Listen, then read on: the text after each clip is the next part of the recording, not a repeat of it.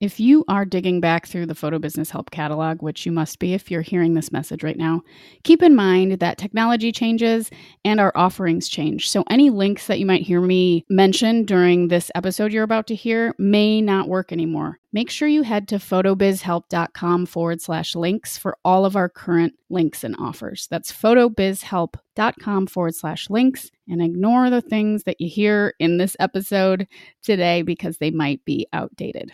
Everything you need is at photobizhelp.com forward slash links. Do you like astrology, Louis Armstrong, or string cheese? I love all of those things, but that's not what this podcast is about. I believe time is valuable and how we spend it matters. That's why I've aggregated a decade of experience running my business and my passion for personal growth into short 10 minute episodes. This is Photo Business Help Join me, Natalie Jennings, twice a week for lessons on everything I've learned on my journey from high school teacher to full time photographer and business coach. I'll dive into marketing, meditation, and content creation, photography basics and organization, and the power of a healthy mind, body, and spirit connection. If you want to grow in business and live a better life, join our community of motivated, open minded creatives. Let's do the podcast now. Is that good?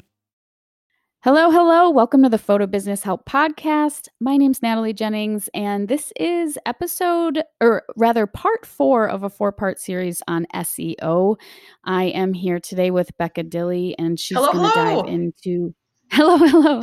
and she's going to dive into um, the types of content and why you should be thinking about this to get a higher engagement with your audience. We all want more eyeballs on the stuff that we're doing and more clients um, walking through the door. So, uh, we're going to dive into that. But if you haven't heard the previous three installments of this little SEO mini series that we're doing, you can scroll back through the archives of the Photo Business Help podcast and look for those. We we kind of are framing it, or we have framed it like uh, a little a little lesson that you can take yourself through. So start with number one, and um, right now we're going to dive into part four, the final part. Becca is also offering an SEO download. It's a PDF called 10 Minutes to Jumpstart Your Website SEO using captions. If you would like to grab a copy of that, head to beccadilley.com forward slash SEO.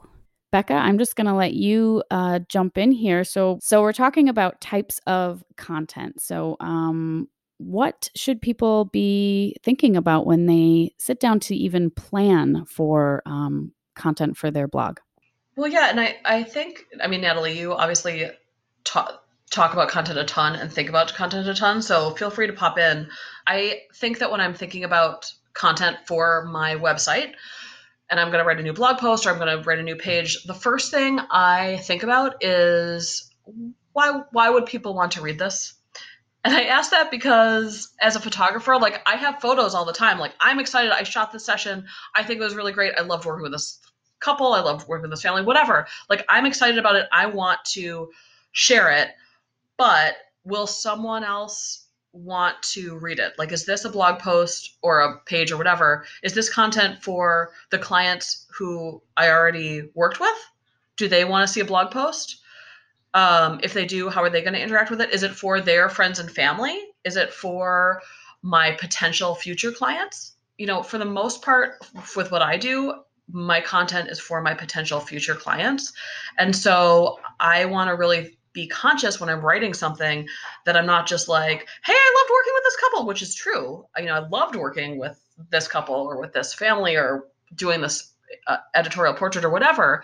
But like, why would someone be interested in reading that? So, kind of flip it on its head. How does thinking about your potential client um, and what they would want to read tie into SEO?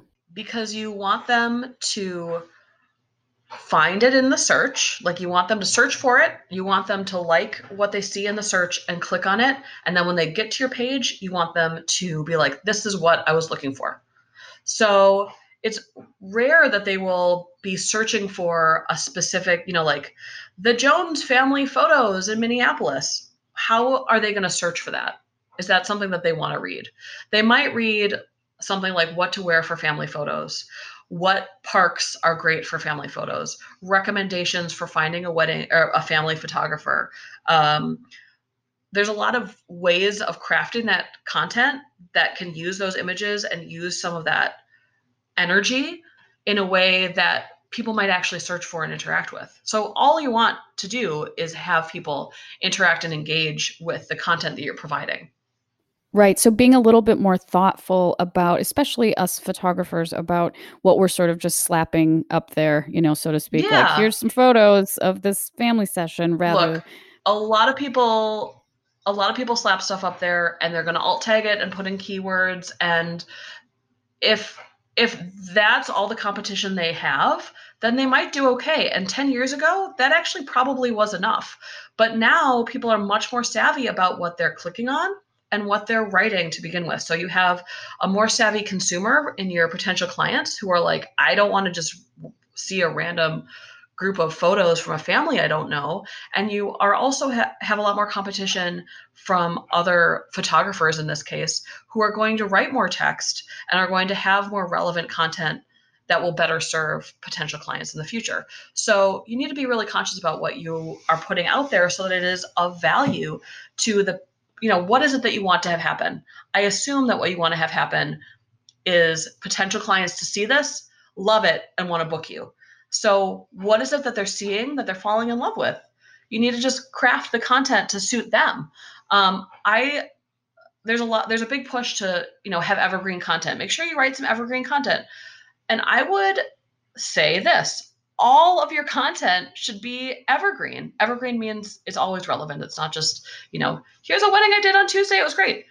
All of your content should be valuable to people who were not in those photos. And I think that's it's important to make the distinction. You know, evergreen content, which is something that doesn't really ever age, um, is amazing to have. Um, but particularly in our industry, maybe in an industry that's keeping up on current events. So clearly, that is going to be a different um, business strategy. But we're we're I just want to clarify that we're talking about your average business that's offering a similar service um, throughout the year, like photographers.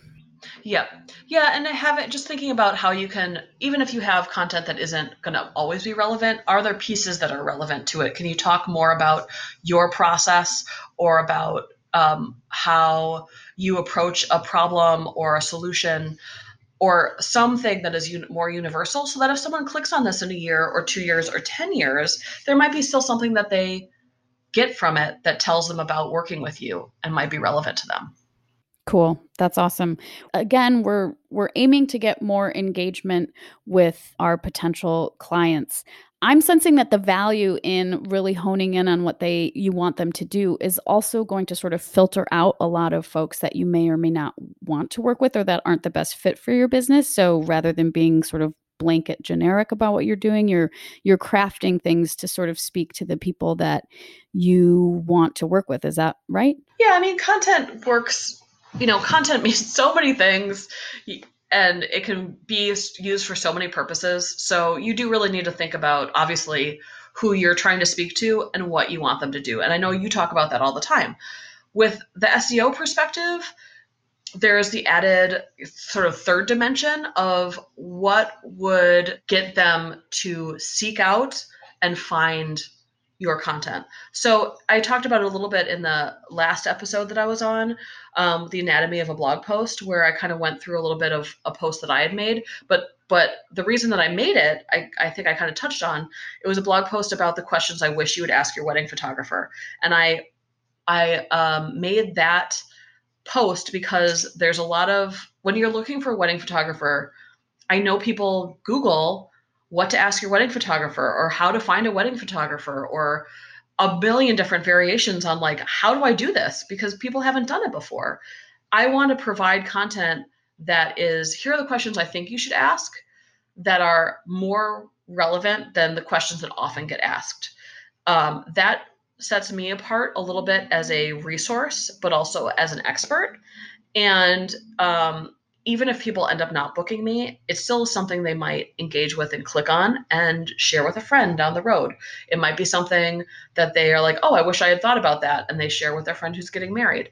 Um, it's it's content that is valuable for a, a wide swath of potential clients and people who might not end up booking me. But that's why I wrote that the way I, I did. I could have written reasons to hire me, but most right. people aren't right. going to search for reasons to hire Becca Dilley Photography. They're going to search for what questions should I ask? And so I'm thinking about it from the client perspective of what they're going to search for and what they're going to want to find on the other end of that. And if I can also make sure that that content is relevant to me and my business, that's obviously the perfect marriage of those two things. Um, but there's no point in having one without the other. Sure, sure. Yeah. I think that's I think that's a great point. One thing I wanted to add um, before we sort of um, wrap up here, and and we can sort of summarize uh, most of what we've covered, um, is uh, are you familiar with AnswerThePublic.com? Mm, I don't think so. Okay, so uh, for those of you that haven't checked it out, um, this is a great resource. Um, if I mean, I'm just checking it out right now as we're talking, but um, if you want to sort of get an idea of what is the what are the most common search terms and topics around what you're trying to write about it's it's a really cool resource for that and i was oh, told by another seo pal of mine and I, I wasn't sure if you it's it's i don't know how long it's been around but it's just starting to gain some traction. So it's answerthepublic.com and you might have a little fun with that too becca but um i was going to say one thing that i use that that is sort of a different take on this is uh, a service called Ubersuggest. It's made by Neil Patel, who's like a huge person in SEO, um, and it's just a keyword research tool, but it shows you what you're ranking for, not just the keywords, but also the pages that those keywords are driving traffic to. Um, and then you can also look up keywords and see who has the top ranking things for that. So if you looked at a specific venue, you can see what other people are writing to get top ranked for that. Um, it just is kind of an what is the URL for that? It's called Ubersuggest. Ubersuggest.com. Yeah. Uh, yep. Okay. Um, it's cool. a very kind of simple rudimentary thing, but um, this obviously looks a lot. This um, answer the public looks a lot more slick, and I'm excited to try that out. But that's that's the thing I've been using. Nice. Thank you. Well, so both of those resources will be linked to in the show notes if you're looking for um, some some help with this SEO content creation um, adventure that you're on. But um, I'll I'll wrap things up now. And uh, thanks again, Becca. Where can people find your work and follow you? Yeah, I'm at beccadilley.com. Um, on Instagram, I'm at beccadilley. And uh, I occasionally have some tips on SEO and uh, productivity. Um, and I do consulting and also photography.